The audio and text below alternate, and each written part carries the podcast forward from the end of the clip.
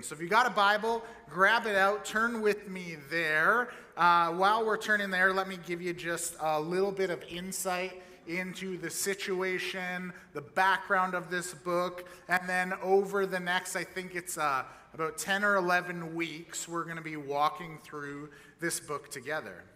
As we read this book of Philippians, we're reading what is actually a letter from the Apostle Paul and his good friend Timothy to a church family in the city of Philippi, which is located in what is known as Macedonia.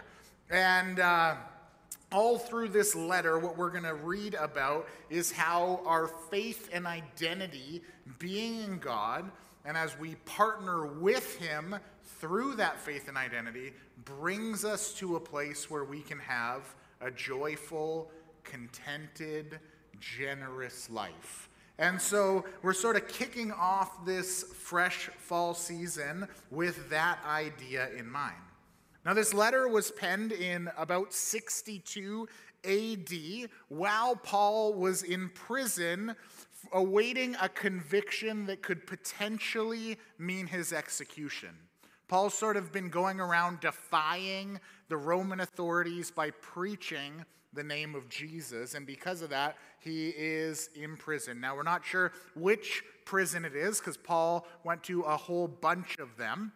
And so we, but what we know is he's either in Rome or in the city of Ephesus, sort of awaiting this news.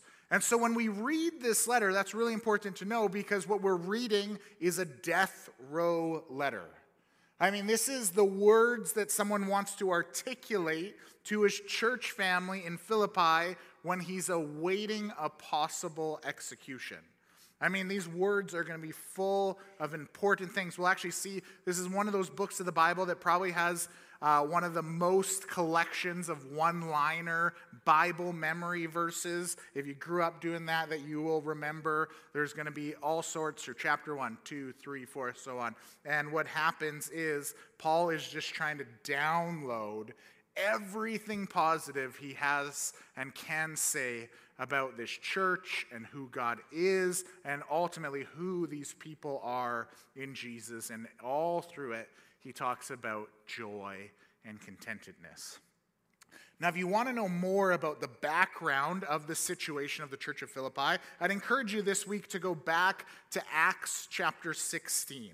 In Acts chapter 16, we read all about the inception of this church. And I, am not going to go into all of it, but let me just summarize. In about 50 AD, Paul was traveling around trying to proclaim the good news about Jesus. Paul's had an amazing, life changing encounter with Jesus, and that has set his life on this trajectory where he knows he's just going to live the rest of it on the road sharing about Jesus.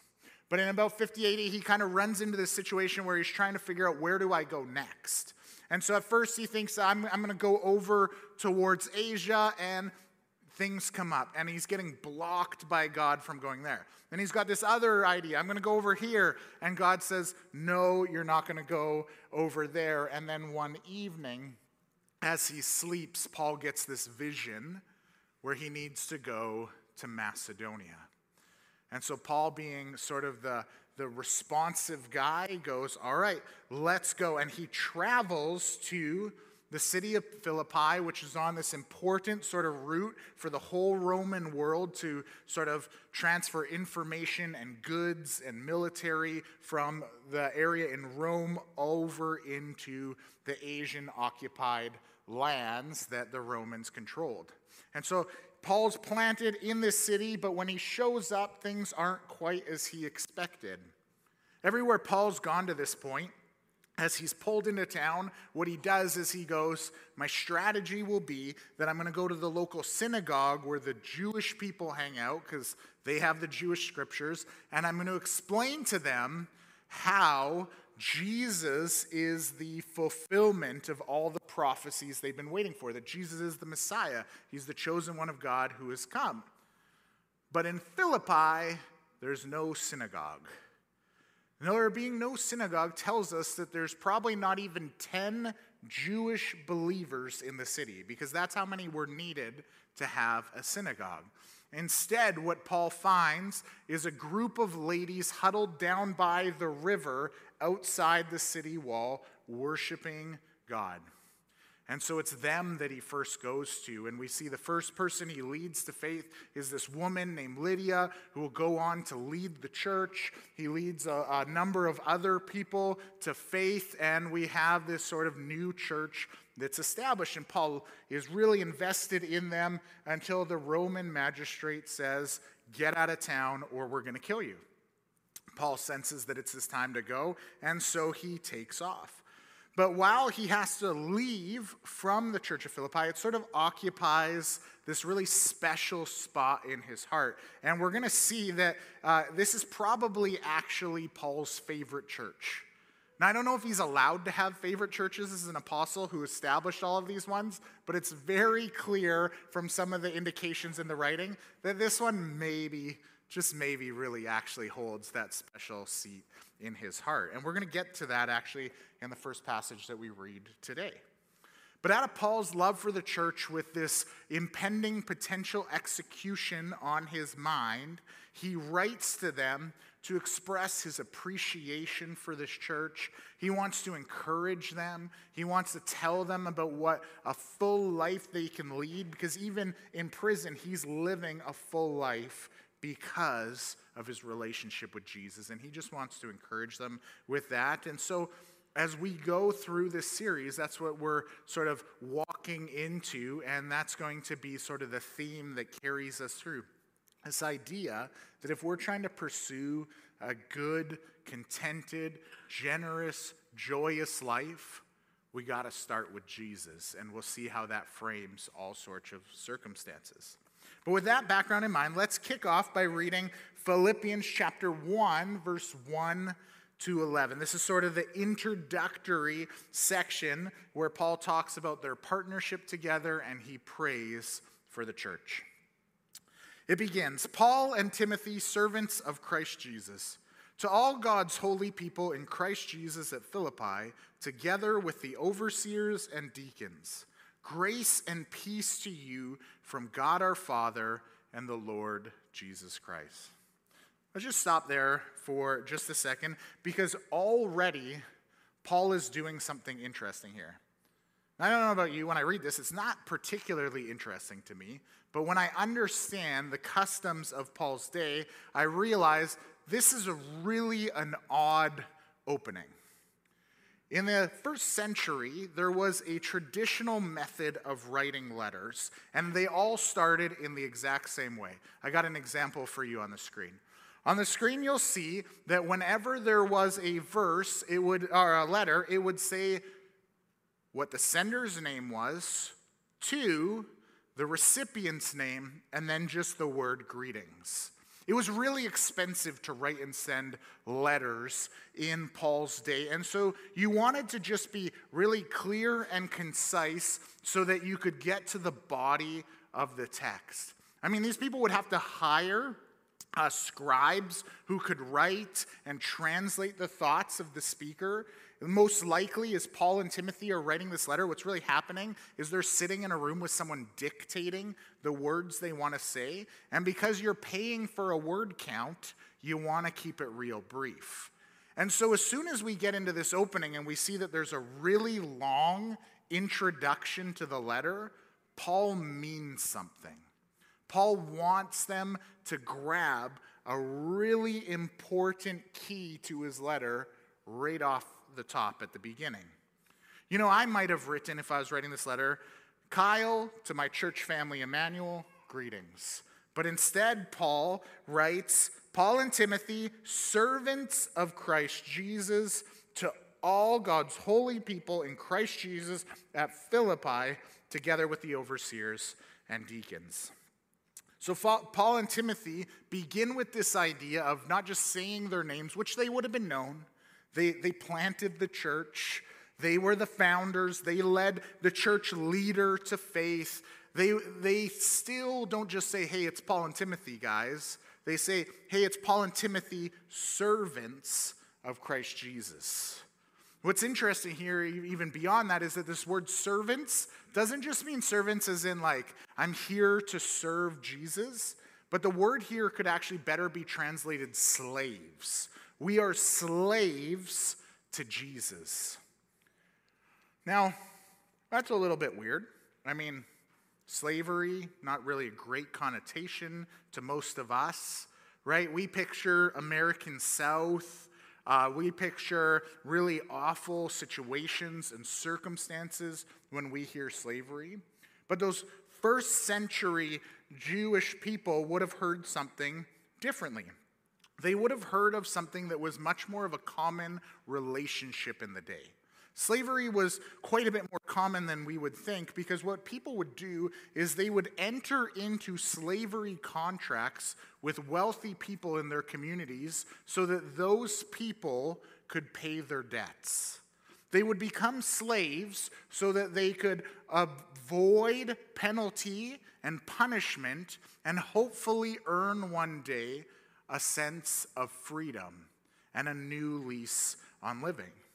So when Paul says, hey, me and Timothy are slaves of Jesus, what he's saying is we are people who have had our debt paid off by Jesus and we're living in freedom doing his thing. What Jesus wants, what we want. Where Jesus is moving, we're moving with him. And so Paul is building a sense of identity.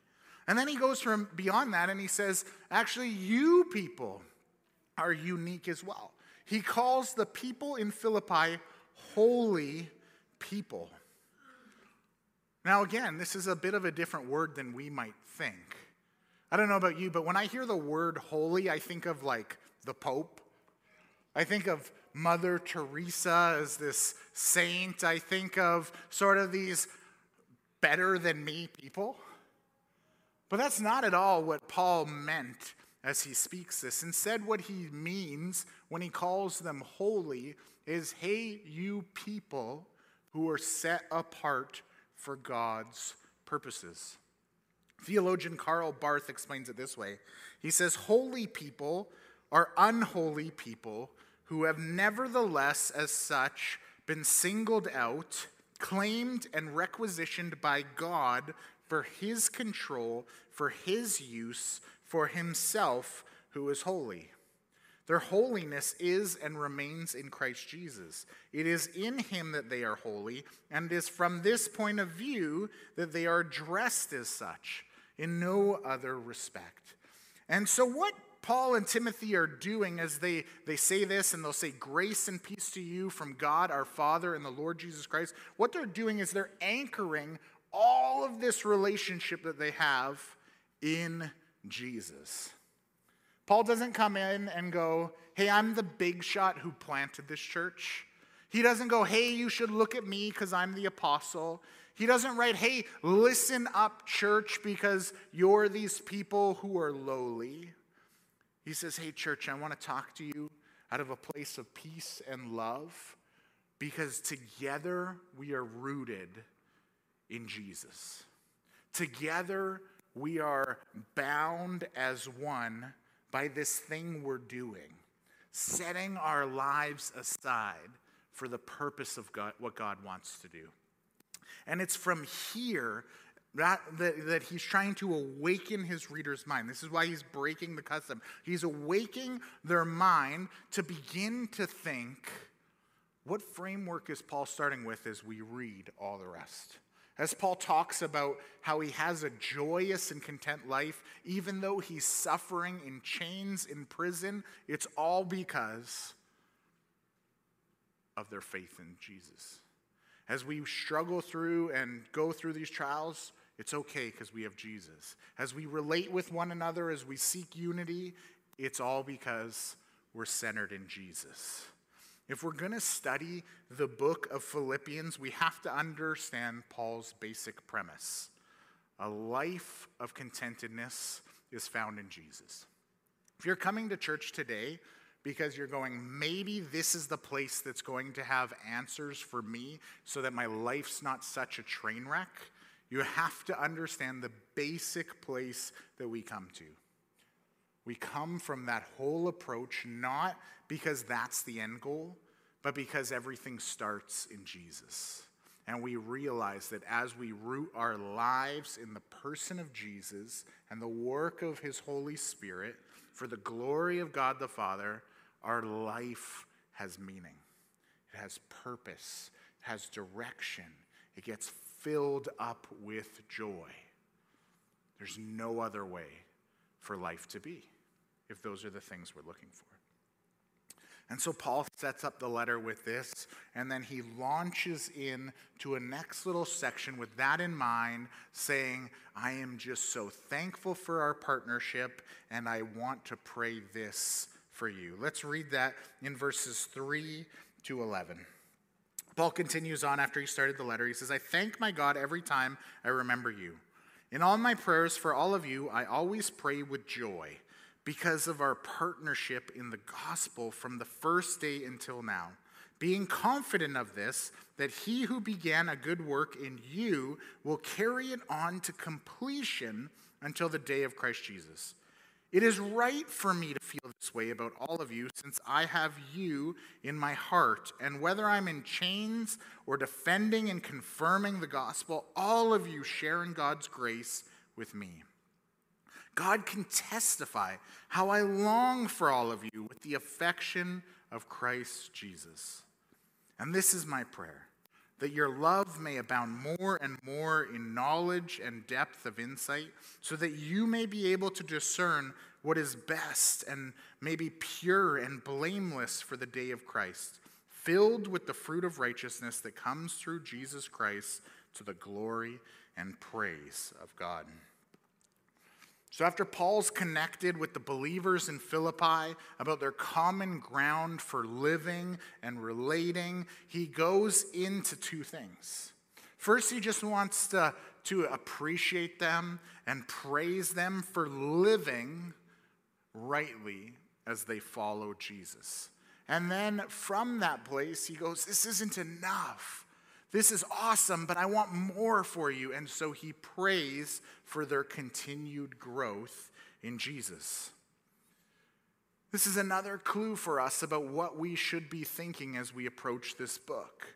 Paul wants people who follow Jesus to know this isn't just about having the right knowledge and being able to answer the right questions. Being a Christian is about pursuing and living actively as we seek to fulfill the mission of God in the world. We seek to be set apart. We seek to keep being holy and more and more holy, more and more set apart, not better than, but different than the world. The theological word for this is sanctification to be in a process of being set apart for God. This is a lot of what Paul will say. And he'll say that as we become more and more set apart, as we become more, more unique in the world by finding our identity in Jesus and following him, we will continue to be sanctified. And he reinforces that there, right? In verse 3 and 6, I thank God every time I remember you.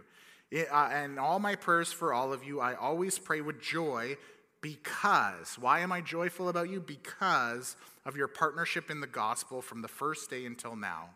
Being confident of this, that he who began a good work in you will carry it on to completion until the day of Jesus. Now, I've never planted a church, but I get this, this sense from Paul of real excitement and appreciation. You can almost hear Paul being like, Man, oh man, I am just so pumped that this thing that we had going 10 to 12 years ago is still going.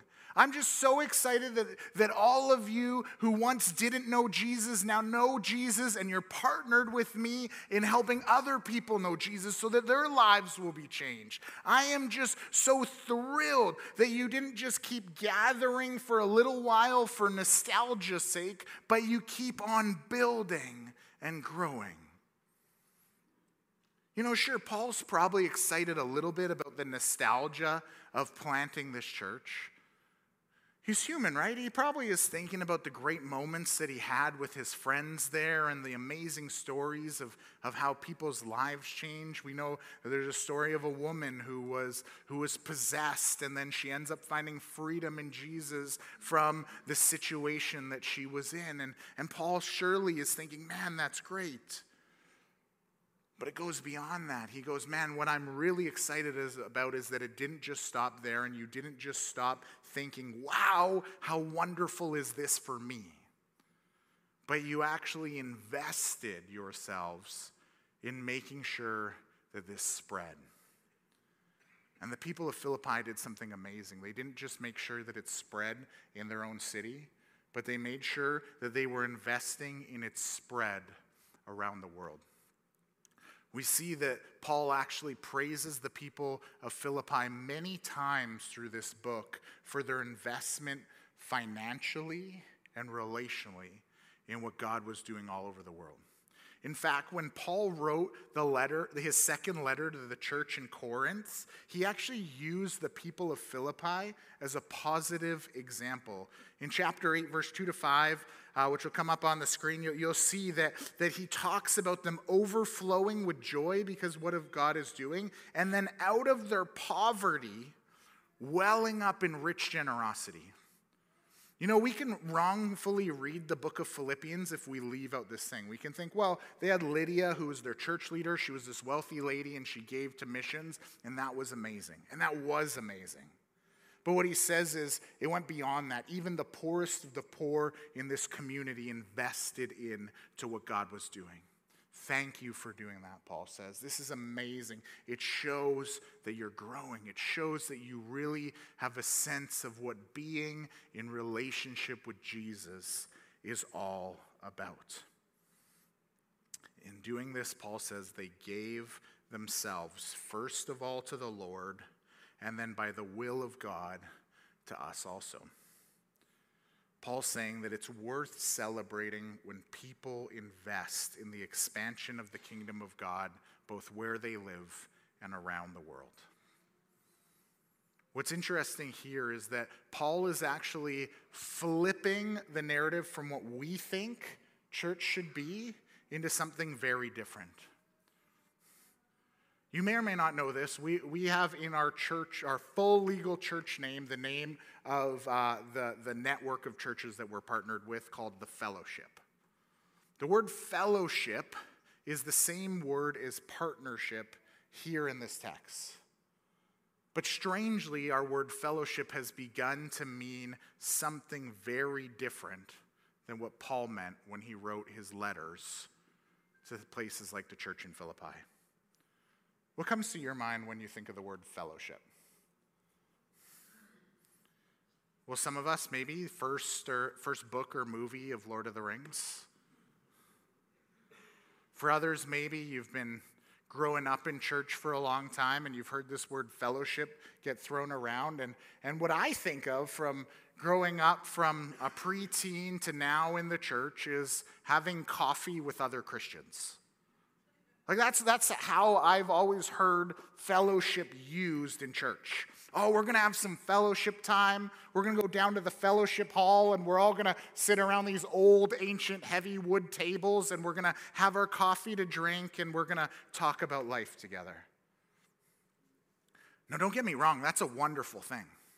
I mean, we love as a church socializing. You can tell by my body, I love to eat with people. I mean, this is a great thing. We're having a barbecue after church. By the way, everyone's invited to stay. No charge. Come on. Let's eat. Let's talk. Let's spend time together. Let's have community. This is a wonderful thing. But let us not think that that's what Paul means when he says fellowship and partnership. What Paul says is the true mark of believers gathering together isn't having a good cup of coffee. It's being invested with one another with all that we have to bring in our energy, financially, relationally, together, bringing the gospel, the good news of Jesus to the world. Paul says if we want to continue to grow, if we want to celebrate what God's doing, this is what we will do. We will link arms together and advance in the name of Jesus into the world so that there will be no doubt about what we're doing here as we gather together. Paul says that's something that's worth celebrating. And it's a good question for us to then reflect on that thing and just say, what are we doing with our time? What are we doing when we say we're fellowshipping? We can plan, we can have great conversations, we can encourage over a cup of coffee, but as long as it's pointed towards the right thing. We need to be partnered in this way so that we can be celebrated in the same way Paul celebrated the church in Philippi. I want to hear one day God saying, Yes, I am just so thankful for what happened at Emmanuel because you partnered together in the advance of the gospel in Abbotsford and around the world. Thank you for doing that most important thing. We see that, that Paul jumps on from there to sort of continue to reinforce these sorts of things. And, and, and he explains of, about how ultimately good of a thing this is in verse 7 and 8. He shares his affection. He says, It's right for me to feel this way about you. So this isn't a proud thing. This is like Paul's checking his pride. He used to be a really proud guy and, and, was tied up in all the wrong things, but he knows that that wasn't right. And he says, But I know this one's right. I know it's good to have you in my heart, whether I'm in chains, which I am now in prison, or whether I'm out in the world defending and confirming the gospel, because all of you are sharing in God's grace with me. And God Himself testifies for how I long for all of you with the affection of Christ Jesus. Those last few words, really important here the affection of Christ Jesus. Here, Paul is pouring out more affection for the church in Philippi than he does for any other church that he writes a letter for. This is why I think Philippi is his favorite church. Why are they his favorite? Yeah, it's, you know, there's probably some that they built together. Perhaps it's that they've stuck with Paul through thick and thin and supported him in his missionary journey, but it's actually more than that. Paul says, I am so proud of you. I love you so much because God has clearly restructured my thinking to allow me to see how much He loves you. I see you with the affection that Jesus has for you. I see what you're doing, and as I see it, I see it through the lens of God's eyes. And I'm just overwhelmed with joy because He's bursting with joy as He thinks about you and me and what we're doing together. Alec Motyer, who's an Irish scholar, writes about the, this magnitude of Paul's expression of affection here. He writes, It expresses a yearning that is as much physical as it is mental, a longing love which moves the whole inner being. But what a remarkable expression Paul uses. He loves them in the inner being of Christ Jesus. Certainly, this means that he patterns his love for them on that day of Christ, but the word, wording demands something more than the notion of imitation. Paul is saying that he is so advanced in his union with Christ that it is as if Christ himself were expressing his love through Paul. Two hearts are beating as one here. Indeed, one heart, the greater, has taken over the emotional constitution of Christ himself, has taken possession of his very servant. We're supposed to hear this as the word of God being spoken for what is good and what brings joy and what gives life meaning. And it's out of that that Paul just can't help but pray in verses 9 to 11. He just, you sense that he's got this leading from the Holy Spirit. And so he says this. And it's as if God is praying for his own people here. My prayer for you is that your love may abound more and more in knowledge and depth of insight, that you may be able to discern what is best and may be pure and blameless for the day of Christ, filled with the fruit of righteousness that comes through Jesus Christ to the glory and praise of God. Paul and Jesus' deepest desire for these people, and ultimately by extension for you and me, is that we would keep on growing in love for God and one another and the mission that that brings. That we would have knowledge and insight, that we would be able to discern together how we should go so that we can be blameless, so that no one can say, hey, they wasted their fellowship time. So no one could say, hey, that church never did a thing, or that person, I never really knew what they believed. I didn't know how they spent their life. I just couldn't get a picture of what was going on deep inside by the way they were living. But instead, so that God would be glorified, so that people would praise him because of how we lived, because of how we center ourselves in him and devote everything within you and me to advancing the gospel in our world. Paul's not just saying this to the Philippians, he's saying it to you and I too. You know, if you ever read the scriptures like me, sometimes you're like wondering like why did God why did God do this? Like why did why did God include this in his word? I mean, uh, these apostles that wrote the New Testament, they wrote many other letters which aren't contained here.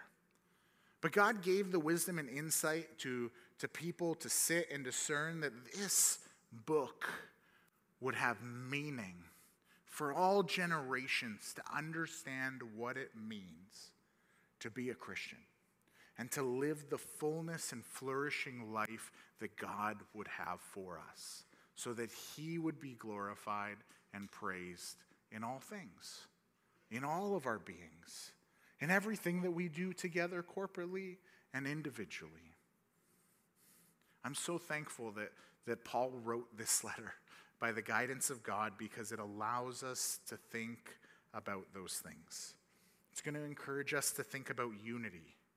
Not unity in, in agreeing on every single thing, but unity in understanding that at the core, we are all people who are set apart for God's purposes. It's going to give us a sense of how we can grow in our sanctification, how we can grow in our love and our knowledge of Him, and how we're supposed to discern the things that we're doing. And as we give ourselves away more and more, we will see the beauty of what God is doing. And there's a promise right in this passage, and I kind of just blew by it while we read it, but I want to come back to it, that can help us because honestly, sometimes we look at Christians in the church and we go, wow, what a failure. What are they doing? What am I doing? Honestly, I blow it all the time. And I sit and I think, man, I'm supposed to live up to this, like, like I, I, I can't do that on my own. I love y'all, but as I look at y'all, I know we can't do this on our own. We can't live up to this way of being on our own. But Paul, knowing that we would ask that question, plants in verse 6 this beautiful thing. He said, We are being confident of this, that he who began a good work in you will carry it on to completion until the day of Christ Jesus.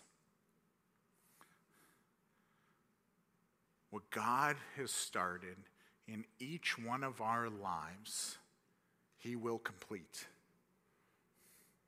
When we're scared to advance the gospel because we think we're going to flub and we're going to screw up, we need to remember this thing that what God is doing in those people's lives, we can't screw up because He's going to bring it to completion. The reason we have confidence to partner together, even when we look around and go, man, what's that person doing? Is because we know that God is working in them and He's working in us and He's going to complete the thing that He started. Is it all going to end today and we're all going to be perfectly sanctified and holy and do all the right things? No. It's going to continue, so don't get discouraged. Paul's already told us the promise. It will be complete. It's probably not going to be until Jesus comes back again or until we're dead. But he will make sure it is complete. long before you or I ever breathed, Jesus came to this earth to live and die so that he could enable us to receive him by faith, so that he could begin transforming you and me to complete his mission here on earth. And there's an invitation within. Will we step into this? Will we choose to make our fellowship about more than coffee? But will we choose to partner together to give everything we have together sacrificially so that what God has started, we can be a part of? He's going to complete it if we're not part of it. He's going to keep doing it, but we have a privilege to being a part of how He wants to complete it. Will we choose that? Will we receive this gift? Will we receive the joy that God wants to have in us as we pursue these great things? As we take this encouragement and prayer that Paul wrote to the church in Philippi, I want us today to just stop and think how do I apply this to me?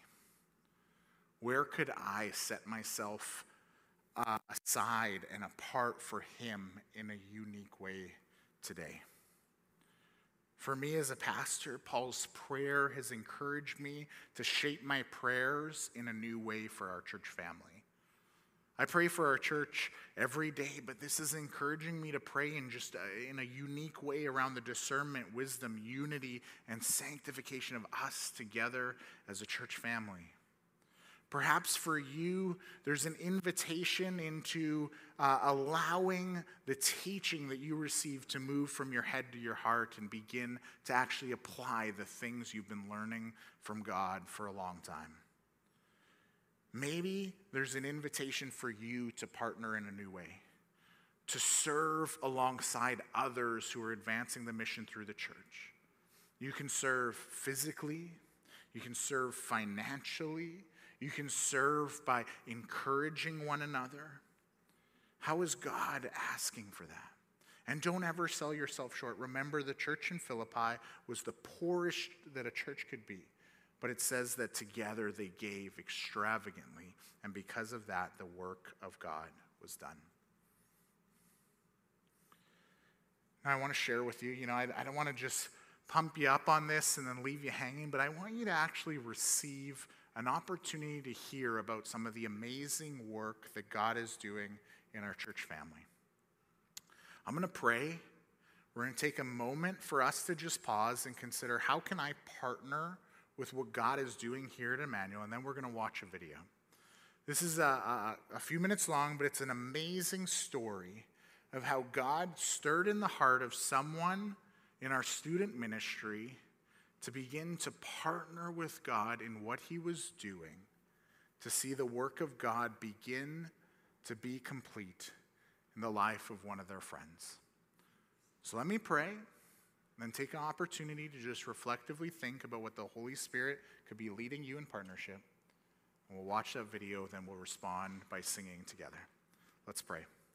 Heavenly Father, Lord God, I thank you for your word to us. God, I thank you for what you're doing in the world, God, that it wasn't just back in 62 AD, but God, but that it's here and now in 2023. God, I thank you that there are people in our church who are partnered together, who invest sacrificially. God, I pray that they would be blessed, that even just hearing this, it wouldn't be some type of condemnation or guilt, but instead would they be able to receive it as hearing you say, I am pleased. I am thankful for you. Lord, for those of us who need to be challenged, again, would it not be guilt, but would it be an invitation into partnership with you and with one another? God, I thank you that in your word it says you bring everybody into a church family who is needed to build up your church and build out your kingdom. And so, God, I thank you that we have everything we need in this church family to see your kingdom come to see your will be done in Abbotsford as it is in heaven. So, Holy Spirit, as we take a moment of reflection, we ask that you just speak into the deepest part of each one of us exactly what we need to receive. Encourage us, challenge us, inspire us, convict us. Holy Spirit, lead us into what we need to receive. My name's Callie Sway.